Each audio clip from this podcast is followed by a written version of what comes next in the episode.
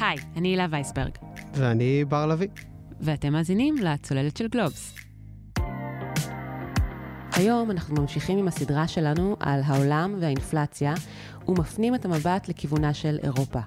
הנה למשל דיווחים מהחדשות בבריטניה, צרפת וגרמניה מהתקופה האחרונה. We haven't seen prices rising as fast as this in four decades. Aller faire ses courses au marché n'est pas forcément une partie de plaisir en ce moment.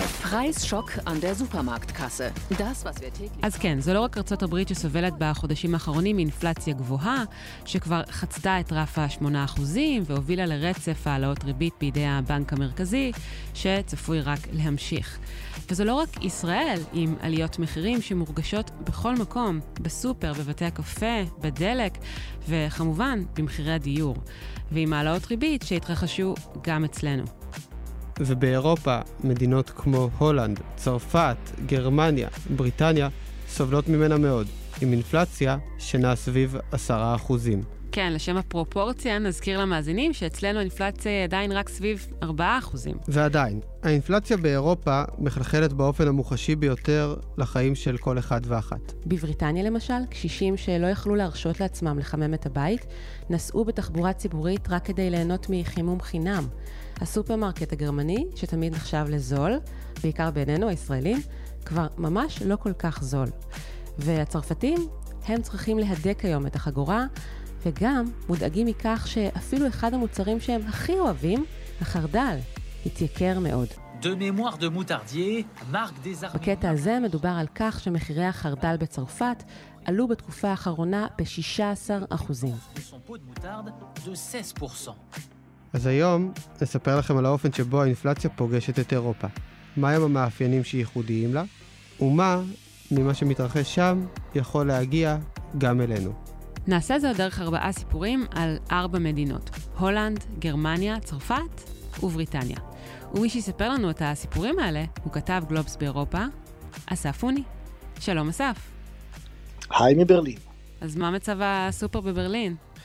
הסופר בברלין יקר מתמיד. כלומר, אה, אם אה, ישראלים יתרגלו לחשוב על המילקי של ברלין בתור איזושהי משאת נפש זולה, אז אפשר לדווח אה, שהוא עלה במשהו כמו 10 או 15 אחוז, הוא עדיין הרבה יותר זול מהמילקי בישראל, ועדיין אף אחד בגרמניה לא אוכל את המעדן חלב הזה, זו תופעה ייחודית לישראל. תן לנו קצת המחשה של המחירים, שנרגיש טיפה יותר טוב עם עצמנו. אני חושב שזה עלה ל-35 סנט בפעם האחרונה שבדקתי, אה, לטובת כתבה לעיתון, אה, ולפני זה היה, אני חושב, 28 סנט או משהו כזה, כלומר אנחנו מדברים על שקל, משהו כזה. טוב, זה באמת אה, עדיין הרבה הרבה יותר זול. בואו נתחיל עם קצת רקע. מה מצב האינפלציה באירופה כיום ואיך מתמודדים איתה? אז אני חושב שהתחזיות והדברים שהכלכלנים דיברו לפני כמה חודשים בלבד על אינפלציה חולפת התבדו לחלוטין. כולם מבינים שהאינפלציה עכשיו כאן להישאר, שהיא נושא מאוד מאוד מרכזי, מבנקים מרכזיים ועד לקשישים שצריכים לחיות על הפנסיה שלהם. מבינים שעכשיו צריך לעשות כל מיני שינויים כדי להתמודד עם עליית המחירים. בעצם אנחנו מדברים באירופה על עלייה ממוצעת באיחוד האירופי של 7.5 אחוז, נכון לאפריל, בחישוב שנתי. יש מדינות שבהן יש עלייה מאוד גבוהה כמו אסטוניה, שבה למשל יש 20 אחוז אינפלציה, יש מדינות שבהן האינפלציה עלתה ב-11 אחוז כמו הולנד, יש מדינות כמו גרמניה שבה האינפלציה עלתה כמו הממוצע האירופי, ויש מדינות כמו צרפת שבה האינפלציה היא חמישה אחוז. והתמונה השונה הזאת של אינפלציה בעצם נובעת פחות או יותר מהכלכלה השונה של כל מדינה, ובעיקר בכמה היא תלויה באנרגיה. ככל שכלכלה תלויה יותר באנרגיה, האינפלציה שם יותר גבוהה. וככל שהיא יותר תלויה באנרגיה הרוסית ובגז רוסי, ככה ההשפעה היא יותר משמעותית, וכמובן שלכל מדינה יש את המשק, המשק שלה. בצרפת למשל הרבה מהאנרגיה מופקת, 70% מהאנרגיה חשמל מופקת מכורים גרעיניים, שם ההשפעה של המחירי גז גבוהים פחות רלוונטית. בגרמניה אה, שנסמכת כמעט אך ורק על גז רוסי והמחירים שמטפסים אז יש השפעה הרבה יותר אה, גדולה. בספרד שבה יש ענייני תחבורה מאירופה וכן הלאה מחירי המזון התייקרו בצורה הכי גבוהה. כלומר למרות שהמטבע המשותף בעצם יש רמות שונות של אינפלציה בכל מדינה. ובעצם מי ממדינות אירופה הכי מושפעת מההשלכות של המלחמה במזרח אירופה, בין רוסיה לאוקראינה, וההשלכות שישנן על משק הגז? על אה, אספקת החיטה? אז יש מדינות קטנות יחסית, המדינות הבלטיות, פולין, סלובקיה, אה, מדינות שהיו תלויות באנרגיה רוסית, ובעצם סובלות עכשיו מאוד מהעובדה שיש מלחמה ומהעובדה שמחירי הגז שילשו וריבעו את עצמם בהשוואה לכמה חודשים. יש מדינות שפחות תלויות בזה, זה בעיקר עניין של אנרגיה, וחייבים לומר, ברמת האיחוד האירופי, בערך 55% מהאינפלציה עד עכשיו מוסברת על ידי עלייה של מחירי האנרגיה. ובערך 20% מוסברת מהעלייה במחירי המזון. ולכן אלה שני הגורמים העיקריים שמלבים את האינפלציה באירופה, האנרגיה והמזון. כשכמובן אה, אי אפשר שלא להביא בחשבון את הנושא של תקופת פוסט-קורונה, משבר בשרשרות האספקה. אלה בעצם הגורמים שמשפיעים על האינפלציה שמתגברת בכל העולם, אבל לאירופה יש גם את המאפיינים שלה. בהחלט, וכמובן שיש השפעות נוספות גם לנושא הסחורות, ברגע שיש השפעה של האנרגיה היא משפיעה גם על נושא המזון וגם על נושא, נושאים אחרים שקשורים לתחבורה, ולכן רואים פה כל מיני השפעות פנימיות והשפעות הדדיות שגורמים לתהליך של עלייה, ועם חשש ממשי מספירלה של אינפלציה, מסוג של תהליך שבו אינפלציה תצא משליטה. בוא נדבר למשל על הולנד, מה קורה שם?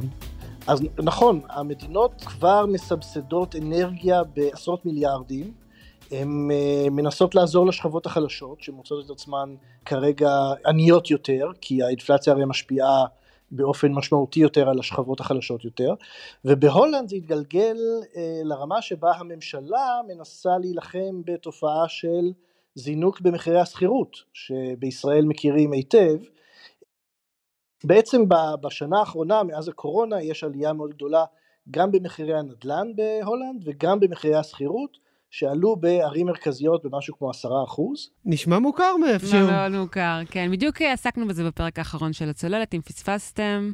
אין דירה להשכיר, תאזינו. יש מדינות אה, נוספות שבהן זה קורה, יש מדינות שבהן יש סוג של בלמים ממשלתיים, כמו גרמניה, שבה יש אה, סוג של פיקוח מחירים, מה שמונע ממחירי השכירות אה, לעלות בצורה חדה, אגב מחירי הנדל"ן בגרמניה של הקנייה כן עולים בצורה חדה, אה, אבל יש מדינות כמו הולנד שמצאו את עצמם עם אה, מחירים מטפסים, ובעצם הממשלה מחליטה, והיא הודיעה על זה ממש לפני כמה ימים, להגביר את הפיקוח על שכר הדירה. בעצם הם רוצים לאמץ את המודל הגרמני. אסף, לפני שנגיע לפתרונות ולהתמודדות, על רקע מה אנחנו רואים את עליות המחירים הללו? זה משהו שהוא יחסית עכשווי, או שרואים אותו כבר לאורך זמן בהולנד? מאז ההתאוששות ממגפת הקורונה, אני חושב שאפשר לדבר על עלייה אפילו גלובלית במחירי הנדל"ן. בהולנד, כמו שאמרנו, האינפלציה היא מאוד מאוד גבוהה, גם היא מסתמכת על אנרגיה רוסית, גם בה מחירי המזון עלו מאוד, והאינפלציה, אני מזכיר, בהולנד עברה 11% בחודש אפריל. כמובן שיש גם חשש, כמו בישראל, השכירות היא חלק ממדד המחירים לצרכן. כלומר, אם השכירות עולה, גם המדד עולה. כמובן שזה לא ביחס של אחד לאחד, כי השכירות היא רק חלק מהמדד, אבל הממשלה חוששת אה, ממצב שבו העלייה בשכירות עוד תעלה את המדד וזה גורם להתייקרויות הולכות וגוברות ובעצם אה, החליטה על אה, סוג של הרחבה של הפיקוח בניסיון לפחות למתן את עליית המחירים של הדירות. איך זה בא לידי ביטוי? והאם קדמה לזה איזושהי התקוממות של האזרחים? קדמה לזה הרבה הפגנות, חשש לגבי השכבות החלשות בהולנד, והמציאות אני חושב שכולם מכירים שם שבעצם בלתי אפשרי למצוא דירה להשכרה וששולחת הרבה אנשים לקנות דירות ובעצם העלייה של מחירי הנדל"ן גרמה לאנשים להידחק החוצה מהשוק. עכשיו שהריביות עולות זה הופך להיות עוד יותר בלתי אפשרי יותר אנשים יצטרכו לגור בשכירות ואם מחירי השכירות יעלו הם ימצאו את עצמם בפני שוקת שבורה אז בעצם יש איזשהו רצון להגביר עוד יותר את הפיקוח מחירים שקיים כבר בהולנד ובעצם שלא יהיה תקף רק לדירות קטנות ויחסית מוזנחות ויחסית בלי רמה גבוהה, אלא בעצם ככה שהוא יקיף 90% מהדירות להשכרה בהולנד. וואו. כן, יש שם מערכת שנותנת פרמטרים לכל דירה, לפי מטראז', לפי מיקום, לפי כמות הברזים. איזה חבר מהולנד סיפר לי שהוא ראה ברזים בחדר שינה, כי זה איכשהו בדירה שהוא חיפש להשכיר, כי זה מעלה את הדירוג של הדירה, ולכן אפשר לקחת יותר שכר דירה, ובעצם יגדירו שכל דירה מעל סך מסוים של הציון הזה, אפשר להשכיר את הדירה בשוק החופשי באיזה מחיר שאתה רוצה. מתחת לציון מסוים, אתה בעצם מחויב למחירים של הממשלה, לדוגמה חמישה יורו לנקודה לפי הציון. יש שם מערכת שכרגע תקפה למשהו כמו שלושה רבעים מהדירות, ובעצם הממשלה רוצה להגדיל בעצם את הציון שמתחתיו חייבים להשכיר במחיר שהממשלה קובעת ולא במחיר השוק. וזה בעצם יזרים עוד כמה מאות אלפי דירות לשוק שעד עכשיו לא היו בפיקוח מחירים ובעל הבית יכל לקחת איזה שכר דירה שהוא רוצה וככה היא בעצם תגבה מחירים מפוקחים ולא את מחירי השוק שבחודשים האחרונים, בשנה האחרונה בעצם שוברים שיאים. זאת אומרת שככל שדירה היא יוקרתית יותר, כך יש סיכוי גדול יותר שהיא לא תהיה תחת פיקוח? יוקרתית וגדולה יותר, הפרמטר המרכזי הוא המטראז'. אתה יודע, בישראל תמיד יש את המתח הזה בין הסוחרים לבין המשכירים, ובעלי הנכסים אה, היו מתקוממים מאוד לנוכח אה, תוכנית אה, מהסוג ההולנדי. איך מתייחסים אליה בעלי הנכסים בהולנד? גם שם יש ביקורת מצד איגוד בעלי הדירות, אבל אין הרבה, הרבה מהדירות בהולנד, משהו כמו 60% מהדירות בהולנד, גרים בהם הבעלים שלהם. זה שונה מהמצב במדינות כמו גרמניה, שבה רוב האנשים שוכרים. אז יש בעלי דירות, אבל יש גם הרבה בעלי דירות שהן קרנות והן חברות, אפילו חברות נורבגיות ושוודיות, ויש הרבה כאלה שיש להם פורטפוליו של עשרות אלפי דירות, כמובן שהם מתקוממים על זה, אבל בעצם זה להרחיב את הפיקוח מ-75% ל-90%. כלומר, יש פה אה, הרחבה של מצב קיים ולא חקיקה אה, שונה מהיסוד. אסף, ההגבלות האלה, הן מספקות את סוחרי הדירות, גם את הצעירים, וזה מונע את המחאות הבאות? זה ממש ממש טרי, אמ, ואני חושב שבהולנד אה, זה, זה ייקח זמן עד שזה ייכנס לפועל, כלומר, מדברים אני חושב על, על סוף 2023, כלומר עוד שנה וחצי שזה יהיה תקף, לא עושים דברים מהיום למחר. אמ, אני מניח שזה לא מספק ובגלל זה גם הממשלה הודיעה על תנופת בנייה ורוצים לבנות 900 אלף דירות חדשות עד 2030, שזה סוג ההבטחות שכל פוליטיקאי בכל מדינה תמיד שש לשחרר, ותמיד כשמודדים אחורה רואים שבנו הרבה פחות ממה שהבטיחו. עכשיו אנחנו לנושא אחר לחלוטין. קבוצה של יורדים ישראלים לברלין הודיעה לנו שהמילקי שחבריה קונים בגרמניה זול מאשר בארץ באופן משמעותי. אז נזכרנו במחאה החברתית שהייתה פה לפני 11 שנים, כשהמילקי היה במוקד, ורק לפני מספר שבועות יבואניות המזון אה, רצו להעלות מחירים ונתקלו בתגובה ציבורית מאוד קשה. ותמיד כשמדברים על מחירי המזון בישראל, אז תמיד מדברים על ברלין. קודם הזכרת שמחירים בברלין כבר לא זולים כשהיו.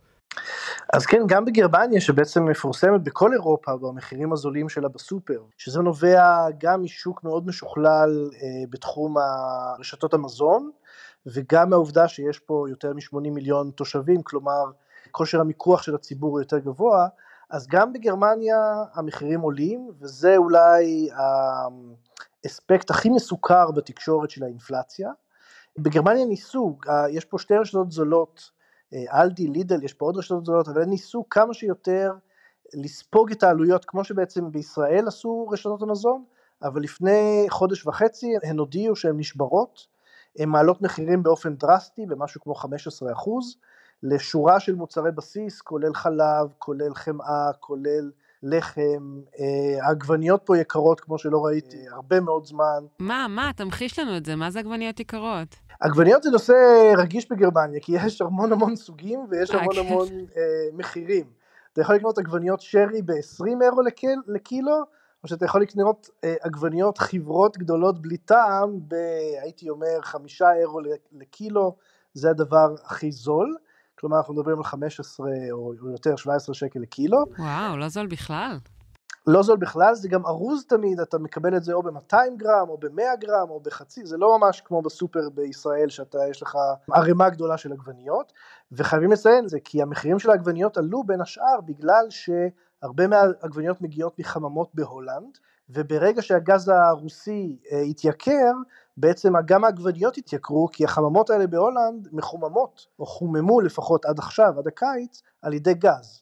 ולכן אפשר לראות את הדרכים שבהן העלייה של מחירי האנרגיה בעצם משפיעה גם על מחירי המזון, וזה משפיע על הרבה דברים, כלומר יש פה עלייה מאוד גדולה במחירים של הבירה, והעלייה באנרגיה גם אומרת שהרבה יותר יקר לייצר בקבוקי בירה חדשים מזכוכית, ולכן יש פה דיווחים על כך שבקיץ יהיה מחסור בבירה בעיקר מ, לא מהמבשלות הגדולות אלא מבשלות שבעצם עשו outsourcing אה, אה, לבקבוקי זכוכית שלהם.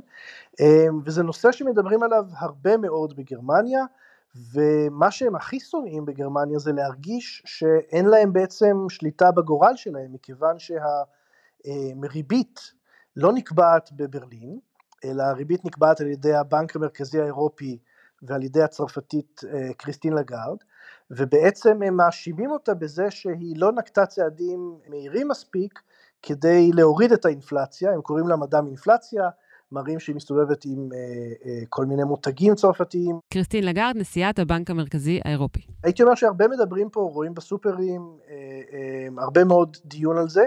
אה, יש רשתות שמנסות לרכב על זה ואומרות אנחנו נעזור לכם, המחירים האלה יהיו זולים. אנשים הרבה יותר מודעים למה שהם קונים, זה מאוד משפיע על השכבות הנמוכות שמקבלות קצבת מחיה, שנקראת פה hard sphere, כי בעצם הן יכולות לקנות הרבה פחות במה שהן מקבלות, וזה מחושב להן על, הסנטים, על, ה, על הסנט, אמ, לגבי כמה קלוריות הם יכולים לקנות ו, ו, וכן הלאה, אה, בחישוב גרמני די טיפוסי, אמ, וזה משפיע עליהם מאוד מאוד חזק. והממשלה אה, כבר נחלצת לעזרתם, היא הגדילה להם את המענקים, והממשלה באופן כללי אה, בעצם ממשיכה את המדיניות המרחיבה של הקורונה גם להתמודד עם האינפלציה. היא למשל נתנה לכל גרמני בין 300 ל-600 אירו מענק חימום השנה, והיא מסבסדת את מחיר הדלק במשהו כמו 30 סנט. כשבעצם הסיפור העיקרי של גרמניה הוא הסיפור של מחירי האנרגיה, לאור התלות הגדולה של גרמניה באנרגיה הרוסית? בהחלט, אמ, המחירים, מחירי האנרגיה בגרמניה היו עוד לפני המלחמה באוקראינה הכי גבוהים באירופה, בגלל כל מיני היטלים ומיסים, והם בעצם מאוד מאוד מאיימים גם על האזרח הפשוט, כלומר גם על החימום שלי, קיבלתי הודעה שמחיר הגז עלה ב-40% ולכן אני אשלם 40% יותר החל ממאי, ואני מניח שבחורף הבא זה יהיה כבר הרבה יותר. אז זה משפיע לא רק על האזרח אלא גם על התעשייה הגרמנית, כי בעצם היא התמכרה לאנרגיה, לגז רוסי זול, ובעצם הכלכלה הגדולה באירופה עכשיו נאבקת להשיג כל קוב של גז טבעי מקטר, מאלג'יר, אפילו מישראל או ממצרים, הם פשוט נואשים לזה בכל מחיר, כי אחרת זה אומר מיתון, אחרת זה אומר uh, פיטורים, אחרת זה אומר פשיטות רגל וזה אומר uh, עוני.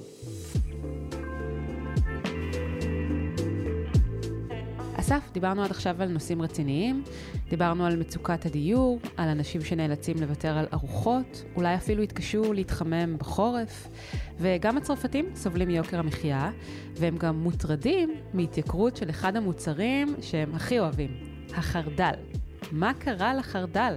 מחיר החרדל בצרפת הוא באמת סממן, אה, אה, שילוב נסיבות שהן, שקשורות לשינויי אקלים, ולמלחמה באוקראינה, וכמובן לקשיי האספקה הגלובליים, אה, גרמו לזה שהחרדל אני חושב התייקר ביותר מעשרה אחוזים בחודשים האחרונים, אבל גם למחסור מאוד גדול, כי בעצם היבול בצרפת נחתך בחצי בגלל מזג אוויר שהיה קר מהרגיל ואז חם, והיבול בקנדה שהיא מדינה שהייתה סוג של גיבוי כי גם היא כנראה אה, בגלל המורשת הצרפתית שלה אוהבת חרדל, אז הם גם לא יצאו לפועל בגלל אה, שינוי אקלים אחרים.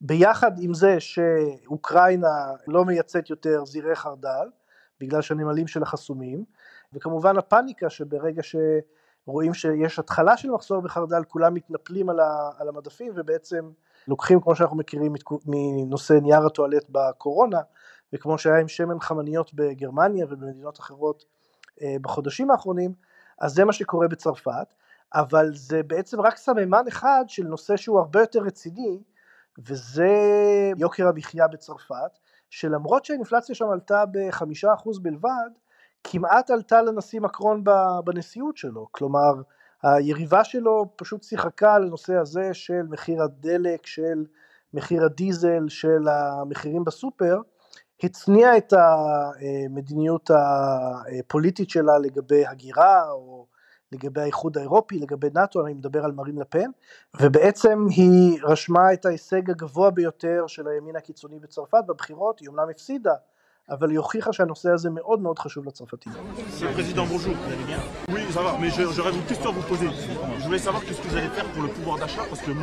En tant que père de famille, j'ai 46 ans.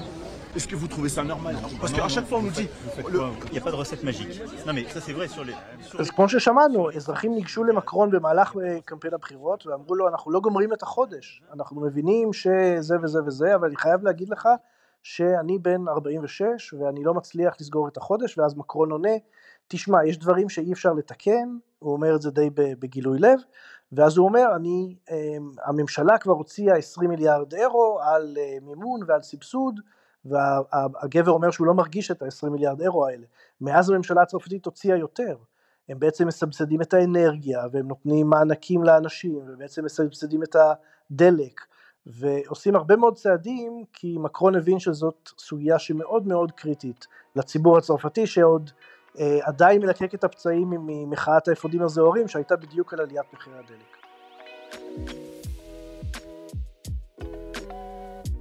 הסיפור האחרון שלנו מתמקד בממלכה הבריטית. אותה ממלכה שרק בשנה שעברה התנתקה כמעט סופית מאירופה. וגם שם האינפלציה מורגשת ומורגשת היטב. אנשים אפילו מוכנים לוותר על מזון. נכון לגמרי, בבריטניה האינפלציה הרשמית עומדת על 9%, שזה מאוד מאוד גבוה, אמ, למרות העלאות ריבית, אגב, הבנק המרכזי האנגלי העלה ריבית אה, באופן יותר חד מהאיחוד האירופי, אמ, ועשה את זה מוקדם יותר, זה לא השפיע. מדברים על אינפלציה שתעבור 10%, נגיד הבנק המרכזי פשוט התייצב בפני הפרלמנט ואמר שהתסריטים שהוא מתאר הם אפוקליפטיים והוא מתנצל על זה. And then, I'm afraid the one that I am going to sound, I guess, rather apocalyptic about is food. אבל שאין לו יכולת לשנות את האינפלציה, כי זה נובע מנסיבות חיצוניות, כמו המלחמה באוקראינה, כמו קשיי אספקה גלובליים, כמו הקשרים עם סין. הייתי אומר שזה הנושא המרכזי על סדר היום בבריטניה, אה, The Cost of Living Crisis הם קוראים לזה, והם מדווחים בסקרים אחרונים שאנשים אפילו אה, מוותרים על ארוחות. אה, אחד מכל ארבעה בריטים ויתר על ארוחה קבועה מאז תחילת השנה, בגלל מחירי המזון העולים, יש שם דיווחים די קורעי לב, עכשיו כבר לא צריך את זה כי כבר חם ב- ב- באירופה, אבל מהאביב האחרון שהיה קר, על כך שקשישים הסתובבו באוטובוסים וברכבות תחתית במשך כל היום כדי לחסוך בחימום. ואני חושב שאנחנו לא מבינים, אנחנו שבוא נגיד, יש לנו משכורת ויש לנו קצת חסכונות ויש לנו כסף, אנחנו לא מבינים את ההשפעות אפילו של עליות המחירים האלה על שכבות ש, שנאבקות לגמור את החודש, שבשבילם עצם האיום שהמחירים יעלו, יכול להיות הבדל בין חיים אה, בדירה עם אוכל לבין להיות ברחוב. ולכן אה, אה, קל לזלזל בזה, בעשרה אחוז התייקרות מזון היא דבר קטן, אבל כשאתה מדבר על פנסיונר ש, שכל לי-, כל פאונד שלו בעצם מחושב, עצם הפחד מזה יכול לשנות התנהגות ויכול לגרום לקשיים מאוד גדולים. וזאת הסיבה למשל שבבריטניה היום שר האוצר מבצע סיבוב פרסה מפואר, ואחרי שהוא הבטיח להעלות מיסים, בעצם מבטיח להקל על הציבור, לתת מענק של בין 200 ל-600 פאונד לכל משפחה, בעצם למסות קצת חברות גז ונפט שמרוויחות מהמשבר הזה, הוא מציע לעזור למשפחות במצוקה, ובעצם מדיניות חברתית יותר שנועדה לעזור לשכבות הנמוכות. יש ממש חשש מעוני, בריטניה היא כלכלה ניאו-ליברלית עם הרבה פחות בלמים מאשר מדינות יותר סוציאליסטיות כמו צרפת או גרמניה. הפאונד בשפל, בריטניה ניצבת בפני משבר כלכלי לא פשוט. ומהו הלך הרוח הציבורי בכל הנוגע לבוריס ג'ונסון?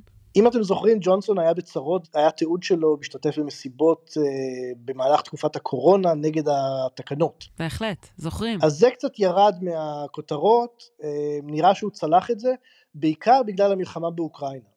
כרגע רוב תשומת הלב היא לנושא הכלכלי, לנושא התקציב הזה ש, ששר האוצר רישי סונאק שינה ברגע האחרון, לנושא משבר יוקר המחיה, וזה משתלב עם התמה הכללית שלנו שהיא חוסר יציבות כלכלית שבעצם מתפרסת מגבול אוקראינה ועד למערב בריטניה. טוב, אסף, אלה בהחלט אה, נושאים שימשיכו אה, ללוות אותנו. כולנו חשים את העלאות המחירים על אה, בשרנו.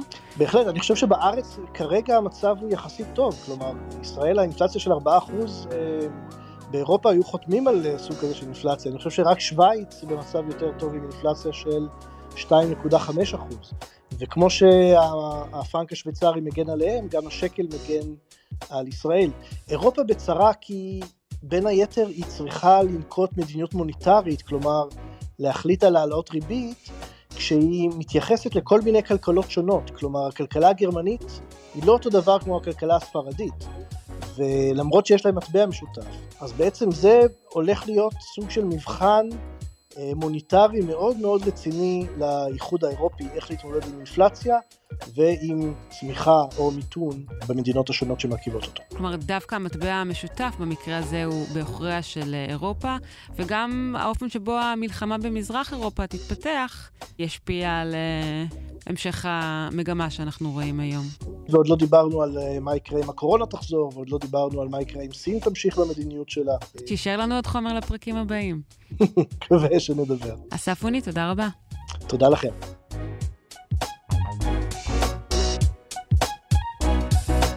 עד כאן עוד פרק של הצוללת. אתם יכולים למצוא אותנו באתר גלובס, בספוטיפיי או בכל אפליקציית פודקאסטים, ונשמח, כמו תמיד, שתדרגו אותנו שם גבוה.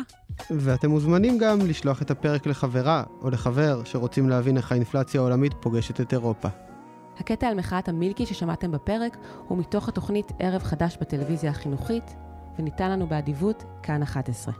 עורך הסאונד הוא ניר לייסט. בצוות הצוללת חבר גם אורי פסובסקי. תודה לקרן אור שץ על התחקיר, תודה לאסף אוני, ותודה לכולכם שהאזנתם. אני הילה וייסברג. אני בר לביא, נתראה בפעם הבאה.